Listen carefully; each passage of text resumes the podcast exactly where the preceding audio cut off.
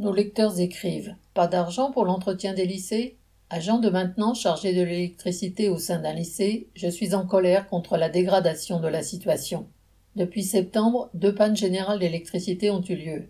Dans les deux cas, il m'a été ordonné de réenclencher le local transformateur haute tension alors que je ne suis pas habilité pour le faire. Et plus grave encore, l'origine de la panne n'ayant pas été détectée, cela rend cette action hyper dangereuse avec des risques d'électrocution mortelle.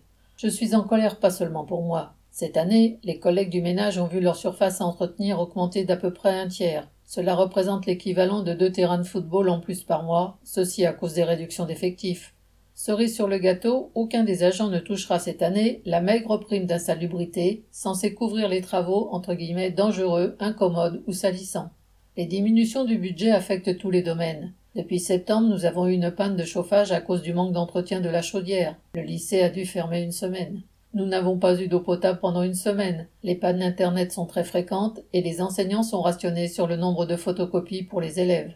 On nous dit qu'il n'y aurait pas d'argent pour embaucher ou maintenir les installations du lycée. Mais des milliards existent pour l'armement. Rien que pour les avions Rafale, l'armée en compte 96, l'État va en commander encore 42 pour l'année 2023 et programme d'en posséder 225 avant 2030. L'argent pour éduquer ou pour tuer, l'État choisit. Révoltant. Un lecteur du Nord.